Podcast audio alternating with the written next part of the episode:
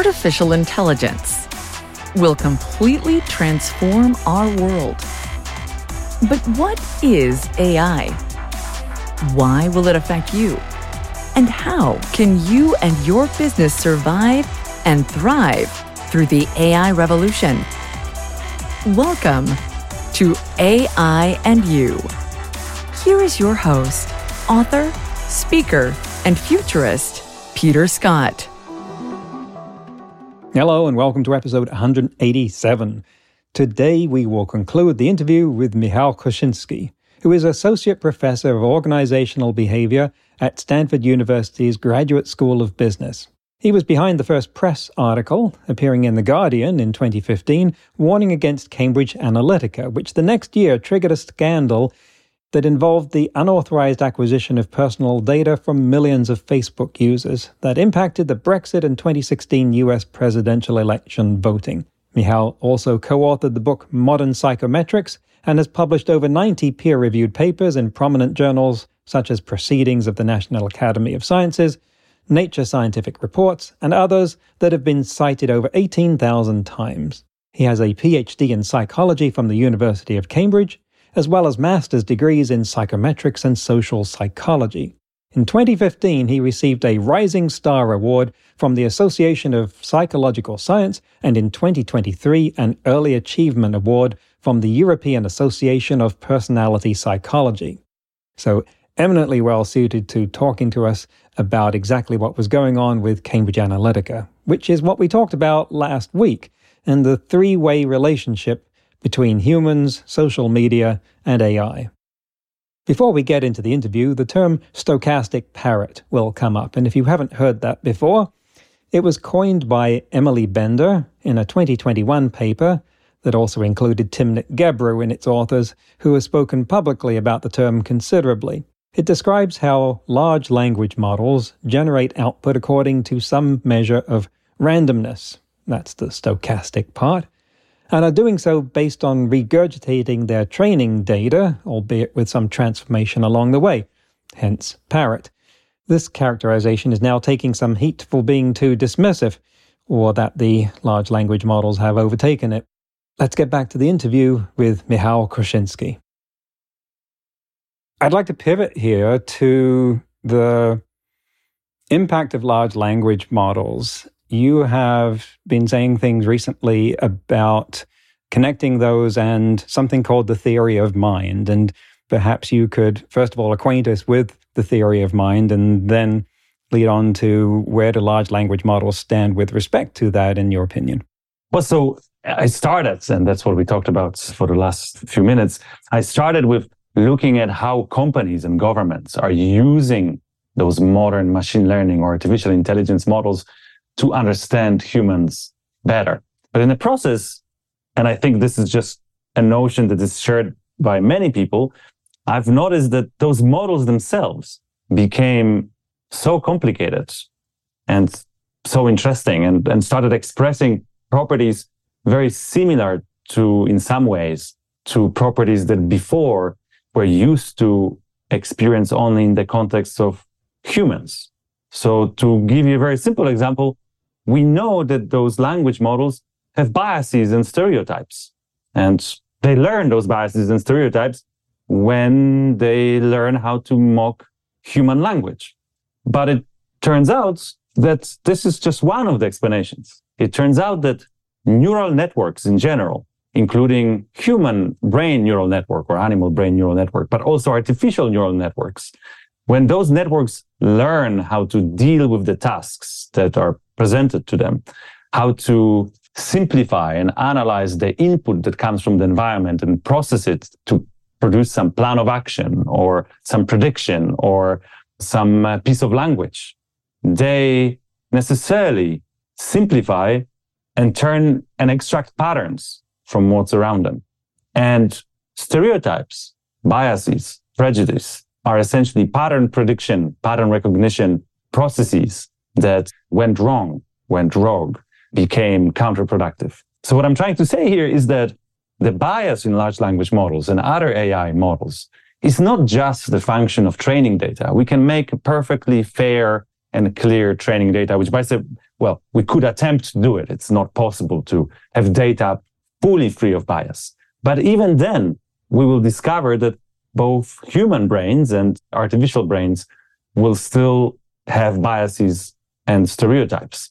So we should think about those problems not only in the context of trying to minimize biases in humans and in large language models, but also creating systems and procedures where even a biased human or even a biased large language model will not be causing harm to others because of their biases. So that's hmm. one example of a lesson and one example of a type of an issue that my current research is focusing on. Now, there are other interesting, as we call them, emergent properties of our neural artificial networks apart from biases and stereotypes. And an example that you mentioned is theory of mind. Now, theory of mind is not a scientific theory, it's a theory that we all have. So humans essentially have a theory that other people that they interact with have their own minds. And by the way, this is not such an obvious thing.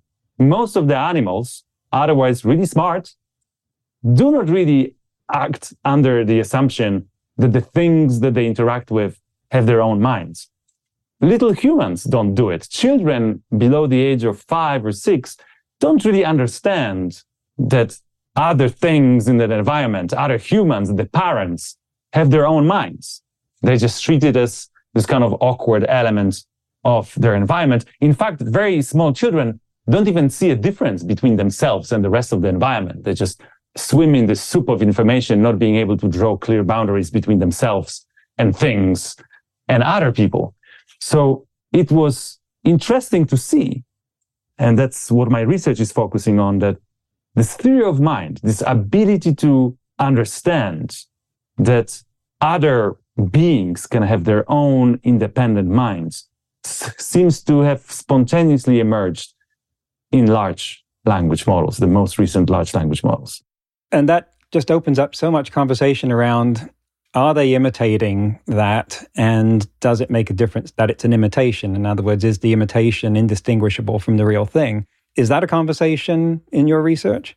Yes of course. So the question here is whether it's just a parrot that mindlessly is repeating something that it learned from humans or is it that it genuinely has an ability and some understanding some form of understanding of what's going on and it seems, and I can talk more about, is that the latter is true.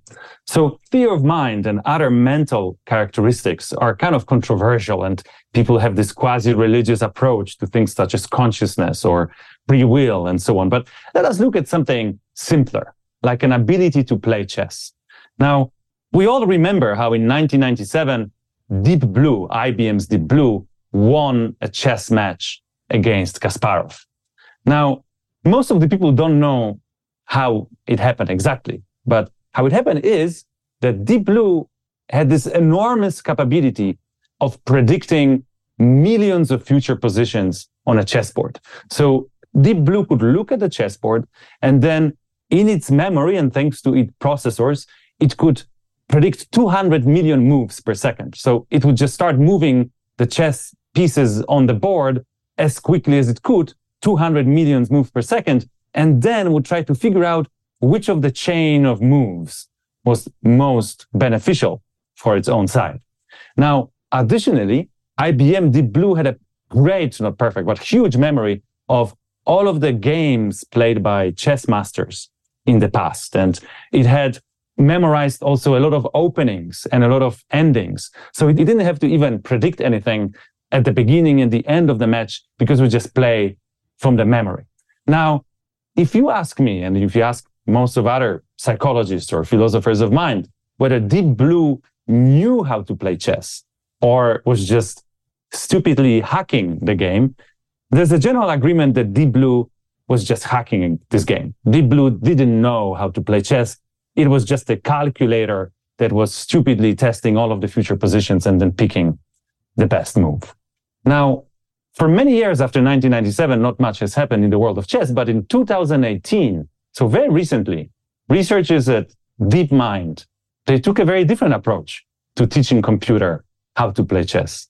What they did is they took two neural networks, which are simple mathematical models of how neural networks work in humans or other animals having brains.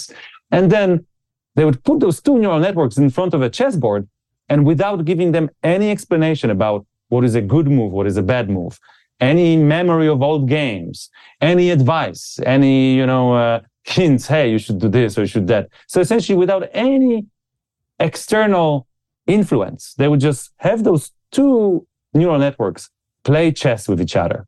And then each time a network managed to win a game, a network would be rewarded and the neurons that voted for the winning moves would be strengthened and the voting powers would be increased very much as it happens in the human brain, where if your actions end with the desirable outcome, you're happy, your brain gets flooded with neurotransmitters and hormones, and then the neurons that voted for the ultimately successful course of action get more voting power next time. So using what we call reinforcement learning without any strategy or any explanation of how you should play chess, after a few millions of, of games, those machines moved from being completely stupid and naive to being kind of okay. And then a few more millions of games, and suddenly they became chess geniuses. And when I say chess geniuses, I mean humans have no absolutely no chance of winning with any of these networks. In fact, the chances of a human winning is like one in a thousand in a match, which essentially effectively means Never. Now, here the situation is completely different than in a context of IBM Deep Blue. We still have simple rules and a machine following those rules, but those rules are not on the level of a neural network. Each individual neuron in this deep neural network is just interpreting some input from the lower layers of neurons or from the chessboard and then following some simple rules that it has developed in training and then passing the information on. Very much, by the way, like individual neurons in our brains. Now, individual neurons in a brain of Kasparov don't even know that Kasparov is playing chess. Individual neurons in Kasparov brains are not conscious, don't have feelings, do not know or understand anything. Individual neurons in our brains are just relatively simple biological robots, biological machines that interpret an input that they get from the environment and then follow a simple rule ledger to either pass the signal on or not. And from putting, well, in the context of a human brain, 85 billions of such neurons together, where each one of them is just relatively simple and basic, it doesn't have any higher mental properties. What happens is that on the level of the network, those higher mental properties emerge. Consciousness, goal-oriented behaviors, strategic thinking, knowledge and understanding of chess. None of this can be ascribed to an individual neuron. All of those can be ascribed to the brain of Kasparov's. Now, I believe that the same happens in modern artificial neural networks. No individual neuron knows how to play chess. All of them just follow simple instructions.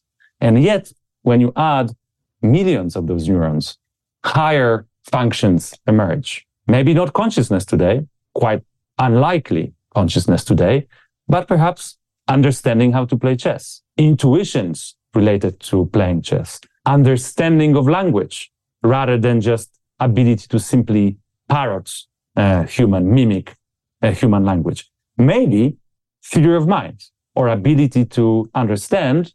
Let's say that if you have a story and in this story there are two characters and one of those characters knows something that the other character doesn't know. Now, when this character is sharing their privileged knowledge, large language models, and we know this because we can observe them doing it, will correctly assume that the other character is going to be surprised because they didn't know it. It's just so obvious to us humans. And yet it's not obvious to human children, not to mention that it wouldn't be obvious to otherwise really smart and talented other animals, such as elephants or apes or dolphins, who are very smart and very apt and yet do not have this uniquely, so far, uniquely human ability, which is theory of mind. And speaking for myself and a great many other people, the rug got yanked out from under us last November when ChatGPT dropped. And a whole bunch of the ways that we had found the limitations of large language models until then were erased. I threw Winograd schemas at it. It passed them. The other kinds of tests that had usually worked to defeat or expose something as not being a human on inside the box just weren't working. It's very hard now to articulate what those limitations are. I can find them, but it's very hard for me to describe, to formalize what the limitations of those models are. And in your role as psychologist, psychometrician, how do you evaluate their capabilities? And, well, how much of a surprise was their development to you? Well, without a question, GPT 4 and similar models are the most competent language users on this planet. Now, there's a better poet than ChatGPT. There is a better software engineer. There's a better interpreter. There's a better novelist. But none of them, while they are mastering their own discipline, none of them can match GPT-4 and other similar models across all of the other applications of language that those models can engage in. Not only this, none of them can match the speed, which is also part of the ability with which those models can achieve their tasks.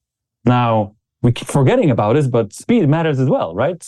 Even a great novelist or a great poet takes quite some time to write their poem or their book. It may take a year or two to write a novel. Now, a novel of maybe inferior, somewhat inferior quality could be written in mere seconds by a model, which at the same time is chatting with millions of people on some other subject. So without a question, we're already facing a system that has superior language, overall language abilities. And we shouldn't forget that language is a funny task because no one said that whatever language you're using, be it Polish or English or French, those are not some ultimate ways of communicating that the universe has to offer. This is just how we tend to communicate. And in fact, if you are too good of a language user, people kind of stop connecting with you. You need to be on my level in terms of language. If you start using too complex words, if you speak too quickly, if you do not explain your thoughts slowly enough for me, I'll just not be able to keep up. So here, we're not training those models to be as smart as possible. We're kind of training them to be at our level, at our level of stupid. And we don't want them to be too smart because then we would just lose the ability to interact with them. But in many other tasks, the sky's the limit. In training those models to program computers and control computers, they don't need to slow down to be at our level. They can learn how to program those computers at the level that is not accessible to us, to human software engineers. They can translate from English to French, but they also can translate from English to whatever your fridge or your car or your computer language is currently implemented in those machines. Moreover, those models that were trained to mock human language, to chat with us essentially, they also in the process learned how to reason, how to solve problems, how to retain knowledge. Look, no one trained ChatGPT 4 to be able to solve reasoning tasks or to be able to know a lot about medical issues that people have. Those abilities emerged spontaneously as a byproduct of those models getting better at predicting next word in a sentence, essentially having a chat with us. And it have been surprising to many people at the beginning, but of course now we're looking back and seeing, yeah, of course, one shouldn't be surprised by that. If you want to train a robot that is really good at chatting with us, this robot better knows how to reason because we expect reasoning from our conversation partners. This robot better understands emotions and is able to express emotion like states in other words, have something like empathy and have something like emotions simply because we like chatting with others that can empathize with us and that can react appropriately with their own mm. emotions. But we increasingly use those models to help us to learn about our medical issues or maybe solve some business or personal problems. So again, we want those models to be as good at problem solving and advice as possible. So just simply by rewarding those models in training for being a good conversation partner for a human, we inadvertently and unavoidably train them to have emotion like states, have moral judgment, have uh, ability to retain and share knowledge, to reason, to make decisions. Now, if we extract this thinking a bit more, you will quickly see that we're on a highway to equipping those models, not deliberately. We're on a highway to those models becoming spontaneously equipped with other human-like properties. Now, if you really want to talk like a human, you better understand emotions. But if you want to be even better at talking like a human, you should have moral judgments and sense of ethics. And if you be even better, probably consciousness would be useful as well. Right? So we are conscious. We understand what consciousness is. We ascribe consciousness to others. By the way, we have no way of proving that they're also conscious. We just kind of assume that. Now, if really a conversation partner should be as great as a human or better at having those conversations, who said that they shouldn't spontaneously at some point develop those capabilities as well? And now, if you're saying, hey, this is ridiculous, only humans can be conscious, well, that's stupid. We know that other animals are conscious. Octopuses are conscious, it seems. And yet our common ancestor looks like an oyster. And it's certainly not conscious, meaning that consciousness emerged on this planet several times at least in octopuses and in humans. So what makes those critics mm. of the idea that the computers could become conscious, what makes them so sure that the same cannot happen in those artificial neural networks? And here let me say one more thing, which is we're also obsessed with thinking, hey, can computers be moral? Can they feel things? Can they be conscious? Completely forgetting that emotions or consciousness are not some kind of ultimate achievements of what brains can do in the universe. It's just what we achieved, okay? There could be psychological properties. There could mm. be hmm. mental capabilities that we humans cannot even imagine. We cannot even start to comprehend what it may be like to be a much superior mentally species to us. And, you know, if a pigeon or a chicken looks at us, they cannot understand most of the things we're doing. From a perspective of a chicken, we are probably pretty silly. You know, we don't eat any, you know, grains from the floor and we don't flap our wings. We're just completely useless animals. Chicken cannot start comprehending what it means and what it is like to be human, to be conscious, to have feelings, poetry, society, and technology. Now, we have to remember that in very quickly, we are being in a situation where we are the simpler and slower brain in our interaction with AI. And AI may develop mental capacities and abilities that we won't be even able to envision. Mm. Are you ready to retire the label of stochastic parrot at this point? Do you think we've gone past that? Without a question. I think that IBM Deep Blue was a stochastic parrot. Mm-hmm. Modern age neural network based systems mm. are only as much of a stochastic parrot as a human brain is. Look, human brains are mm. also uh, just repeating and building on the training data mm. that we got. And yet, human brains have those sparks of genius and creativity and come up with ideas that no brain has ever came right. up with before, despite the fact that 99.99999 of the things we're thinking about, people already thought before, and we probably just heard it somewhere. Now, the same exact thing applies without a question to AI models. People who are with so much certainty, you know, accusing those models of being just stochastic parrots clearly do not understand how Alpha Zero works. Alpha Zero when, that plays chess. Alpha Zero that came up with chess strategies that humans have never thought of in the hundreds years of history of us playing chess that can outperform us really easily that do not really need much computing power to do that. IBM Deep Blue was predicting 200 million positions per second. Alpha Zero can play on a computer, depends on which computer you set it up on, but it can be playing on a computer that can predict few dozens of future positions per second, less than a beginner human player, and yet kick our ass decisively.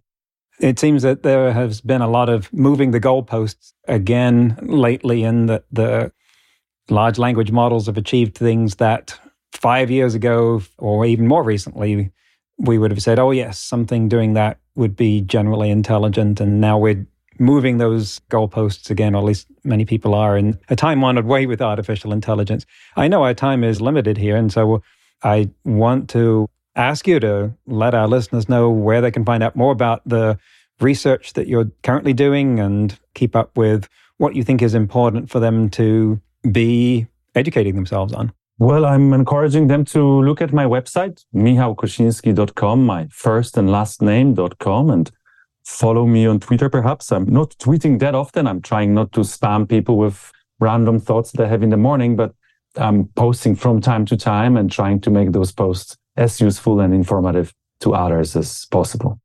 Wow. Michal Kosinski, it's been fascinating. So much that we have talked about and so much more that we could talk about, but our time as humans is limited. Maybe one day we will be able to use AI to conduct it in a much faster way that I'm not capable of imagining at the moment. But thank you so much for coming on AI and You. Peter, thank you so much for having me. That's the end of the interview.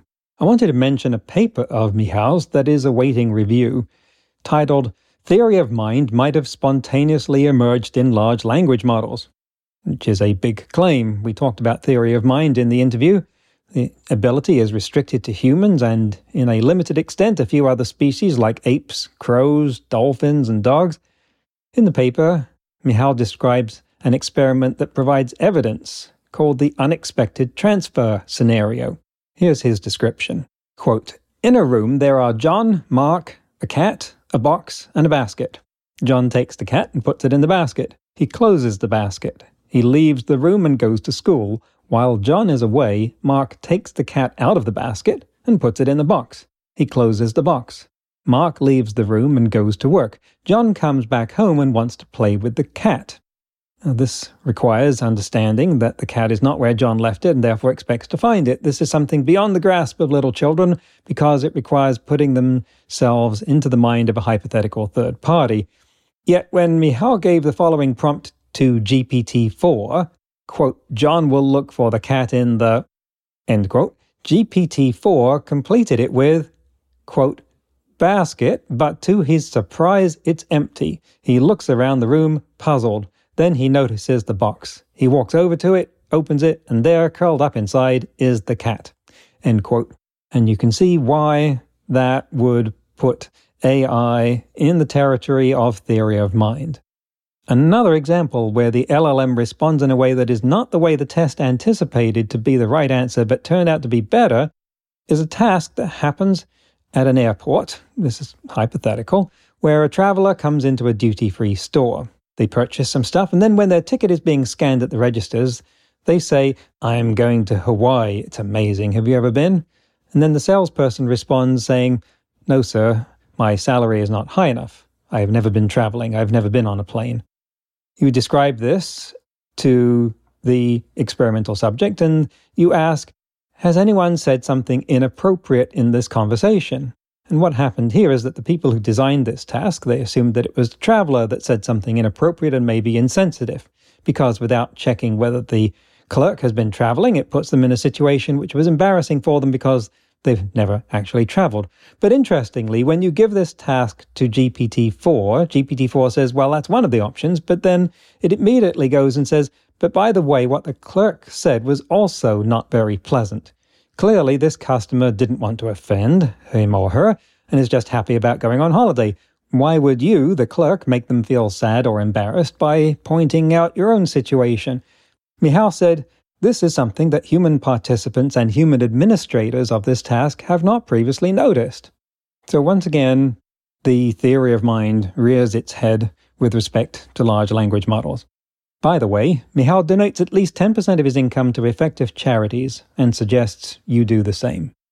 In today's news, ripped from the headlines about AI, two professors from Washington University and one from NYU have pre published in the Social Science Research Network repository one of the first studies on the impact of ChatGPT on jobs, which joins another from last month by several Harvard professors on the productivity of Boston Consulting Group consultants who use ChatGPT. The study's conclusions are hardly surprising, but someone had to provide concrete data for that, and that's what academics are for.